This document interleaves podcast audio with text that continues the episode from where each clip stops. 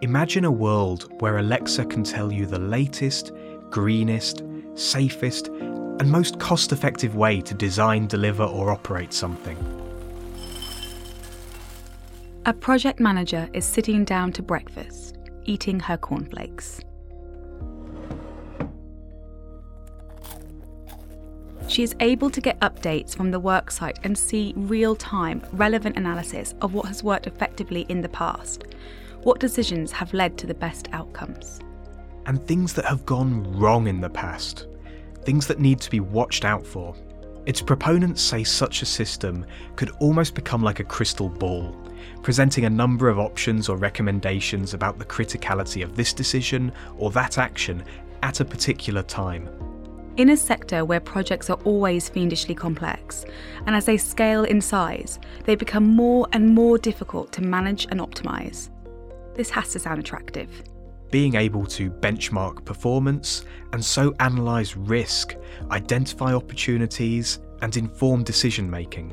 And provide consistent and accurate data on critical factors such as commercial, carbon, safety, as well as complete cost transparency. Hello, and welcome to Engineering Matters. I'm Alex Conacher. And I'm Rhian Owen.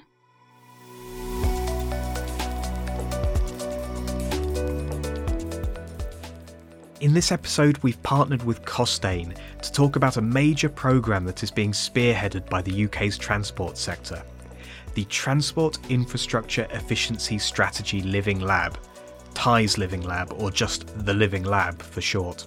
We are also going to look at a critical piece of enabling technology for this scheme the Intelligent Infrastructure Control Centre, IICC. If you aren't already a little familiar with these programs, that may sound like a lot to take in. So, first, some background. A living lab can take many forms, but is a kind of research environment where a number of different organisations come together to develop a new way of doing things it's about bringing people together into a hub to test new ideas. And in the case of UK infrastructure, it's about how to turn the vast amounts of data generated by UK infrastructure projects into more intelligent decision making. It is a concept created by the Department for Transport, Highways England, Transport for London, Network Rail, and other public bodies with the mission to drive efficiency savings across the nation in infrastructure. Here is Neil Robertson, the Chief Executive of the National Skills Academy for Rail, to explain. He is a man who has spent decades persuading organisations to spend money to save money in the infrastructure sector. The Living Lab, uh, it, the name is on the tin. So let's do the lab bit first. That is where some very clever people take data and do things with it that hasn't been done before to develop insights especially in the field of whole life costings, whole life value. Yeah. So you we're familiar with that in our house. So we might buy a more expensive boiler on the assumption that it lasts longer and is cheaper to maintain. That's a whole life cost and a whole life value. We don't do enough of that in infrastructure, especially not in uh, transport infrastructure. So we it's not been a part of what we do, whereas it's a normal part of say manufacturing. So that's the lab part of the name, looking at what decisions have been made in other projects that result in long-term value. While the living part of the name, the living bit is to take the exciting ideas, some, not all, but the, some of the exciting ideas that come from this come from this understanding, this insight that you can spend money to make an improvement in the long term, is taking those out into the world. That's the living bit. And there's a range of things from very, very technical things like Costain and the IICC, right through to things that everybody will understand, like bridges, footbridges. So that's the living bit. So it's applying the, if you like, the insights from the, the benchmarking. And if you want to be really honest, this is not rocket science. But we haven't done it before and it's difficult, or we haven't done it systematically. And what we're really trying to do is make this normal. So, the purpose of Living Lab is to make this kind of activity the norm as it is in other sectors. And the technological enabler, if you will, that sits within this living lab is the Intelligent Infrastructure Control Centre. Here is Tim Embley, Research and Innovation Director for Costain, the company leading the development of the IICC. The Intelligent Infrastructure Control Centre, the IICC, is a technology platform that allows lots of data to come in from different sources into a platform to be visualized and then benchmarked. And this will allow uh, both government clients and members of the supply chain to understand where there's productivity savings and efficiency drives in the demonstration projects that have been put forward in the Living Lab. So the IICC becomes a very fundamental part for the running of the Living Lab, allowing innovation to be transferred. So Network Rail are able to share their best practices within the Living Lab to allow innovation to be transferred from one organisation to another organisation a lot quicker than it ever has been done before. So, the Control Centre is essentially a secured virtual platform that allows certain organisations to access certain datasets that they have rights to. At the moment, this is other organisations within the Living Lab, but in the future, it could be all contractors working for a particular rail operator, for example. But first comes the data gathering. The uh, Living Lab project's a two year programme. Uh, we're currently developing the IICC. We have a number of demonstrations uh, where the IICC will demonstrate the, the benefits of collecting data, analysing it, uh, and then turning it out. We do have a, a roadmap in place, and that roadmap outlines the user requirements and then develops modules to satisfy those user requirements. Telematics being the first module, because obviously a lot of work happens with machines on, on uh, engineering and infrastructure sites at the start of projects, whether it's earthworks or piling activity. So data can be taken in from those machines. There are other modules such as commercial, programming, quality, and whole life that we'll start to look at as we start to get more involved in the demonstration projects and the technology then starts to uh, develop around those user needs. And there are four proof of concept projects, or demonstrators, that are being undertaken. And these are all real projects. They aren't just about abstract idea generation. So we've got four demonstrations. Network Rail are providing one of the demonstrations, and that's called the footbridge. The whole premise around the, the footbridge is to demonstrate offsite manufacture and how offsite manufacture and standardization will deliver efficiencies in a construction environment. So, Network Rail have uh, a competition where they have developed a, a vision for a footbridge across a railway line. They've got a number of these. It's quite a standard design, but these footbridges often become heart of the uh, community and a significant sort of crossing point across uh, the, the railway line. So it's important these footbridges are inspirational, but also cost effective and embrace the modern methods of construction uh, to drive efficiency. So the IICC will monitor four phases of the, network uh, rail footbridge. First, the, the design phase, which is designing for manufacture. The second phase is the manufacturing. So this is all the work that happens in a manufacturing off-site it will then look at the logistics of how to get the offsite manufactured footbridge onto site in components just in time, applying some of the latest thinking around lean production, and then the installation phase. Uh, and essentially, that, that will be extremely rapid. And then that's where a lot of the efficiency savings will be gained from that manufacturing approach. The remaining projects are coming from Transport for London. Transport for London are putting forward three other demonstrations. One are looking at cable trays. So a lot of cables are now being put into the uh, London Underground due to digital signalling, all the critical, non-critical systems that have to go into trains to manage to look after the uh, passengers and uh, uh, basic communications. So that, that is very much a, a design demonstrator. Next is a project that will appeal to anyone who has spent time travelling on the London Underground, especially during a heat wave if you've ever travelled uh, on the London Underground, it's uh, often uh, quite a hot environment. The, the cooling panels is one, one of the demonstrations that Transport for London have put forward, and that's essentially designing a cooling panel, uh, essentially an inverted radiator that takes the uh, hot air out of the air, cools it, and then uh, allows the air to be a lot cooler for you and I who travel on the, the, the London Underground. Uh, so that's another off-site manufacturing example.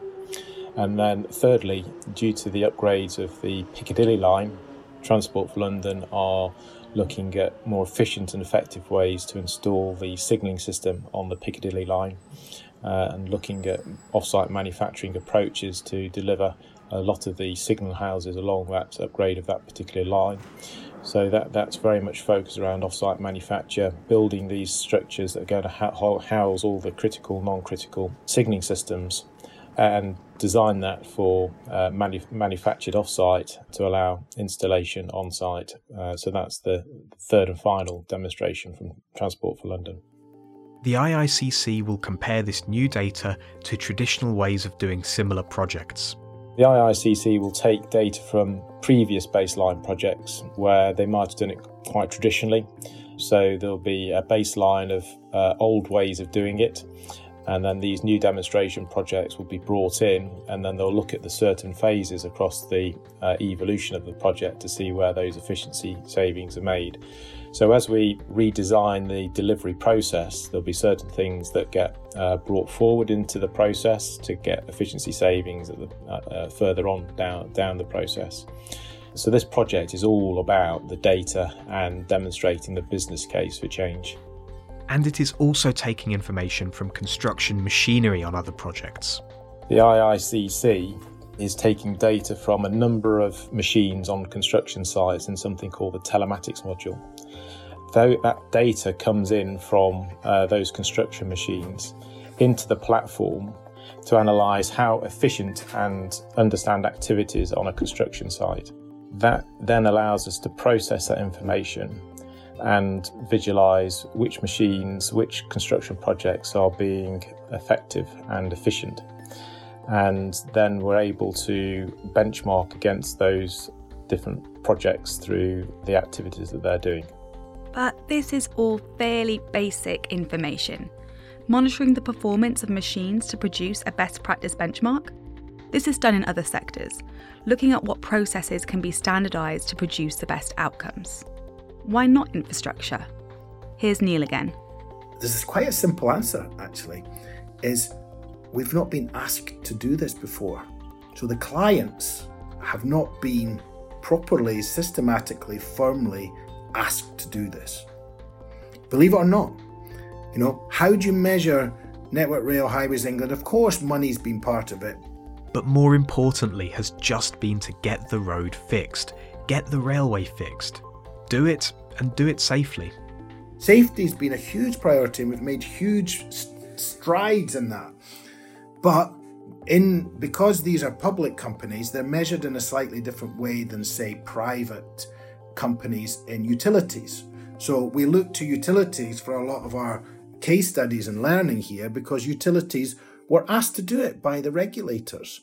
Now, our regulator, the ORR, the ORR, the Office of Rail and Road, has asked for this of course, in terms of efficiency, but it's never it, it's never had the, the, the highest priority. Is and that's the really frank and honest answer. So it's not that anyone's done it wrong. It's just we've been doing other things.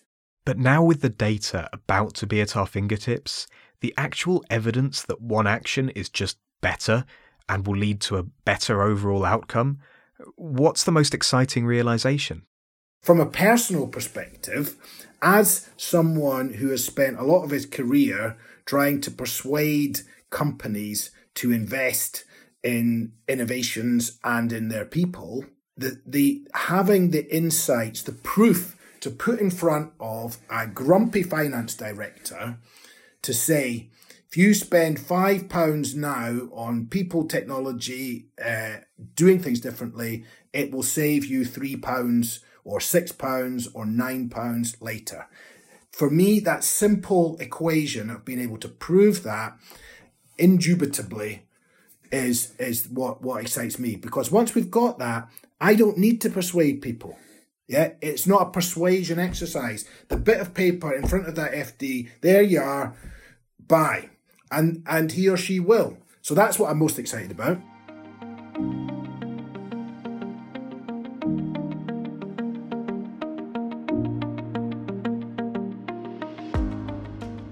But it's not all about cost and value add. With the new focus on getting the country to net zero, the consortium working on this project has another focus. So, hi, I'm Zoe Rogers, and I'm Costain's digital sustainability lead. My uh, responsibility is to, to think about the, the carbon metrics that we should be considering, exactly which bits of carbon do we want to, to measure. Um, for example, there's, there's the embodied carbon in materials, as well as things like the construction carbon emissions that are released during the building phases. And a lot of the work I do is actually engaging with, with the supply chain and talking to them about the types of information, specifically again carbon information that we want from them, how we want it, the sort of formats, um, and also we're sort of telling them what we're going to do do with that information and, and showing the benefit that it brings to them as the supply chain. This process is about matching up data that is held on file and looking at the benefits that can be gained from making small changes and carbon reductions to a project without impacting its main aims. Basically, the easy wins. So what we tend to do with it is is we collect it for the for the design. So there's there's different stages in, in the project that we want to collect carbon information for. Firstly, is is that design stage, uh, and by having that information, we can we can look at it and we can drive improvements within this within our suppliers. So we can maybe turn around and say, actually, this is still quite a high uh, carbon material. Do you have anything more innovative which will have a reduced carbon impact because we want that and that's what we want from from you and we're really trying to collect their information to help uh, improve our carbon calculations to improve our understanding of where our carbon impacts in our design are, are coming from so that then we can push back onto our designers and say maybe you should use a different material, a different quantity, have you considered this, or to sort of try and reduce the carbon uh, in, in the design. And then there's the construction phase, and again we use suppliers. Plant materials is a big one, um, and that's where the IIC is quite um, is very useful because we can collect plant telematic information directly from the suppliers, which will include a whole range of data, not just carbon information, but this way we can we can link it up. So it's how long do they use their plant machinery for, and therefore what is the carbon impact of that. You know, the, the data can go right down to the granularity of understanding uh, their idling time, and actually, if we can reduce the idling time, we can reduce the carbon emissions. Sustainability experts know in broad terms what is needed to make improvements on site, but Zoe says that improved data availability will allow her to make her advice more specific. We all know that if you reduce the amount of material you use, that is obviously going to reduce some some carbon because it's just less. But actually knowing the sort of the nuances of it and, and how we can make those reductions and it's it's about being a bit more efficient. Um, and I think that by collecting the data you have from from the suppliers, you're sort of broadening your your knowledge and, and your understanding. Um, and therefore the, the advice that we can give I think is is better and it improves that collaboration with suppliers so rather than us just saying we want a more sustainable material we can be specific with them um, and we work we work together with them and I think I think that works um, works really well. Here is Stuart Harvey, Major Projects Director at TfL who has a lot of experience with the way we currently do things, but is constantly looking for ways to improve our infrastructure. Hi, I'm Stuart Harvey. I'm Director of Major Projects for Transport for London. So I run the entire project management office for Transport for London. Um, I also lead all the major projects in Transport for London. So all the difficult, uh, more expensive, complex politically focused projects such as Northern Line Extension, new signalling systems, new trains, our big station schemes. So anything principally over sort of half a billion, although I do some stuff that's not quite that expensive. Stuart is taking a leading role in driving the Living Lab forward, and he sees one major issue that needs to be overcome in infrastructure if it is to approach the efficiency gains made in other sectors. Yeah, I think the use of data is is really a, a, an interesting challenge going forward because it's very difficult to collect data in a meaningful way, um, such that we can pull it together and make really coherent decisions with it. So I think I think it's the challenge of contrasting, comparing, even in our own organisation, about you know how we're doing on one project from another, from one experience to another, um, yet alone taking it outside of an organisation, which is an even bigger challenge. In terms of schemes like this, I, I think they're important uh, because they're going to let us harness data in a much more intelligent way. So it'll be much easier to compare, even with our own organisation, different elements of you know certainly we have renewals projects and big parts of our major projects do involve carrying out quite repetitive tasks. And I think this is hugely important to try and make sure we carry out those repetitive tasks in an ever more efficient way, uh, understanding through data, even our own organisation, how cost outcomes and time outcomes of those fairly repetitive but fairly large tasks vary and understanding why they vary. And then you know, when you when you plug that into other organisations, that will give us an even greater opportunity to signpost the way to where other organisations are doing things more efficiently than us or not as efficiently, and just having a good conversation to understand why that's the case and how we might change the outcome for all people that use in this initiative. But what are these repetitive tasks that Stuart identifies as prime targets for standardization? In terms of repetitive tasks, that sounds a bit boring, doesn't it? But actually, they're not. A lot of them are hugely difficult tasks. And one thing I'd say before I go into that in a bit more detail is with, with technology comes a much greater ability to compare ourselves across organizations. You know, maybe 10, 15 years ago, we did things quite differently. But with new technology, we're actually homing on and doing things in a very similar way. And a good example might be you know di- the use of um, digital surveys, the use of digital twins. So I think there is great opportunity to exploit the fact we can get much greater data. But some examples are off-site. So we at the moment on a, in our signalling equipment room space, we do a lot of construction with bricks and mortar in situ. And I'm comparing that looking forward to how we can do more off-site construction of equipment rooms and actually um, get them wired up and fitted with equipment off-site, craned into place. But to know if that's really cost effective, you've got to understand you know, and be able to that, compare that to existing construction practices, and also then understand how that new off-site technology is landing when you actually use it in, in, in a new way going forward, and how that's different maybe from each site you try and deploy it in, and, really try and unpack the data to understand why you're get, getting different outcomes and actually move towards the very best outcome all the time and continuous improvement. This is a new approach, new technology, and the construction and infrastructure sector has challenges to overcome that makes it unfair to draw like for like comparisons with manufacturing. The Living Lab will have to contend with these. I think the first challenge is an, an input challenge. So we'll we able we will be able to capture real time data. And by that, I mean, will people trust putting data into the lab? And of course, they should do because it's for the greater good and to understand that we can drive benefit for all. Uh, I think one of the other key challenges how you compare apples to apples. So it's very, very difficult to compare installing something on a Victorian to a Greenfield railway site, for example.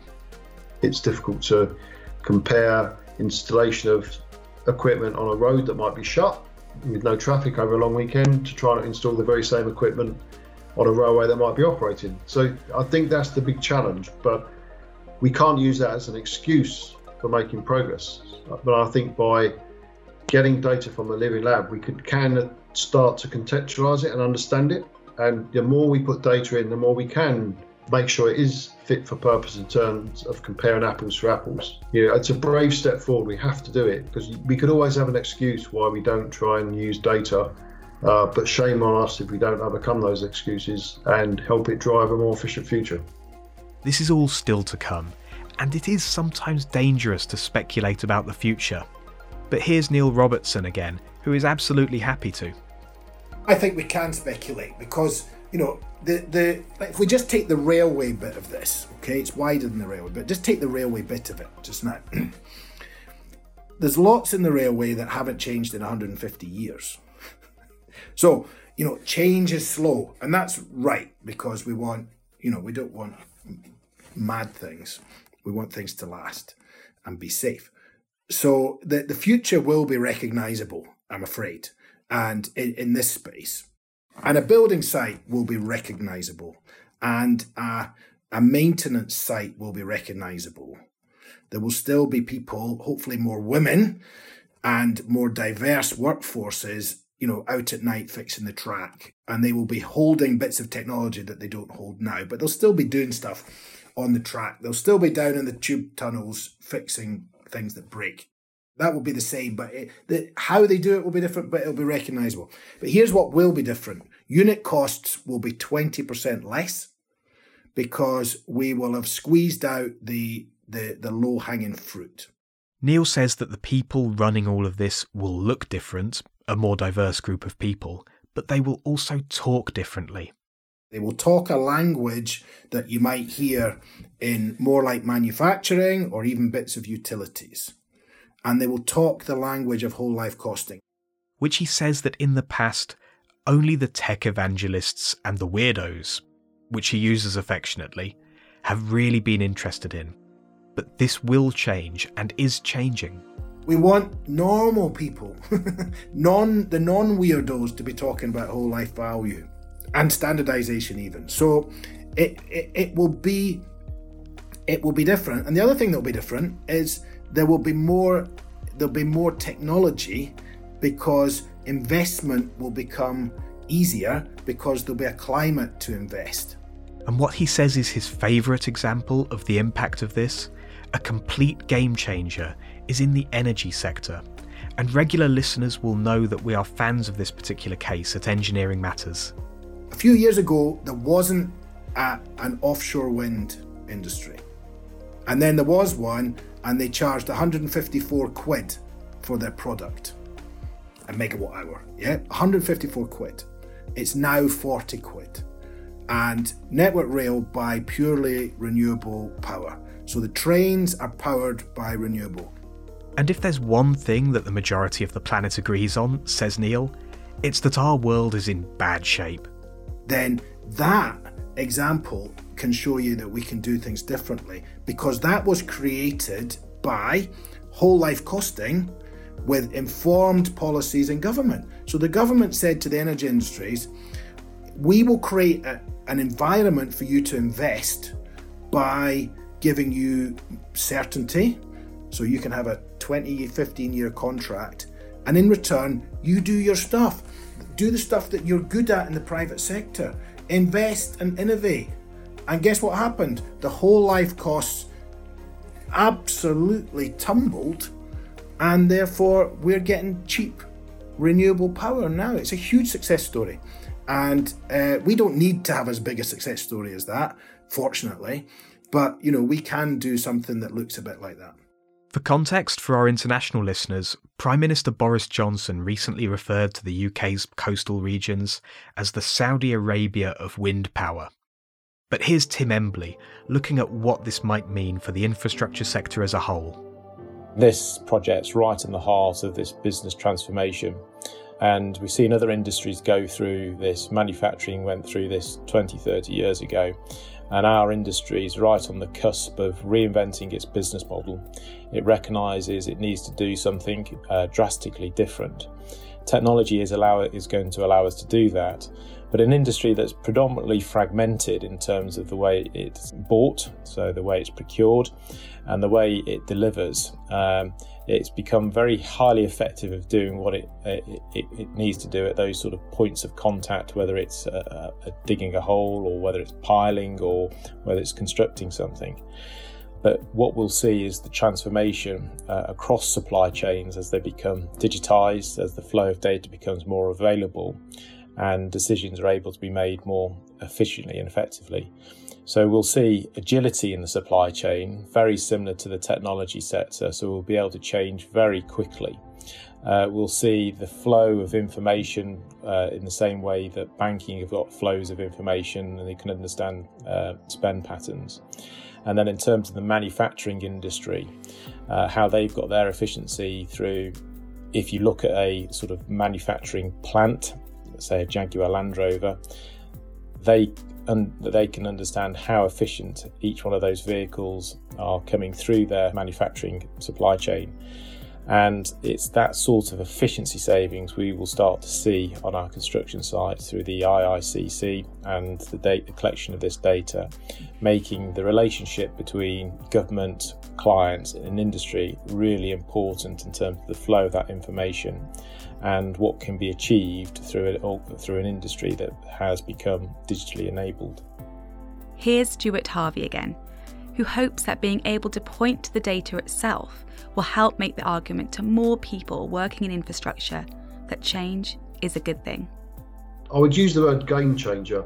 At the moment, yeah, I consider myself to be you know, reaching for innovation and a fit more efficiency, but it but it's quite difficult to bring people along with you because you, you haven't really got anything to point to and say, look, it's over there. If only we could do that. So I think the Living Lab and the IICC gives us a real opportunity to be able to reference other success and, and show that in other industries um, things can be done. So I think bringing people with you is going to be much easier in the future. And actually, stealing with pride is going to be much easier in the future. And both of those things have got to help all our industries.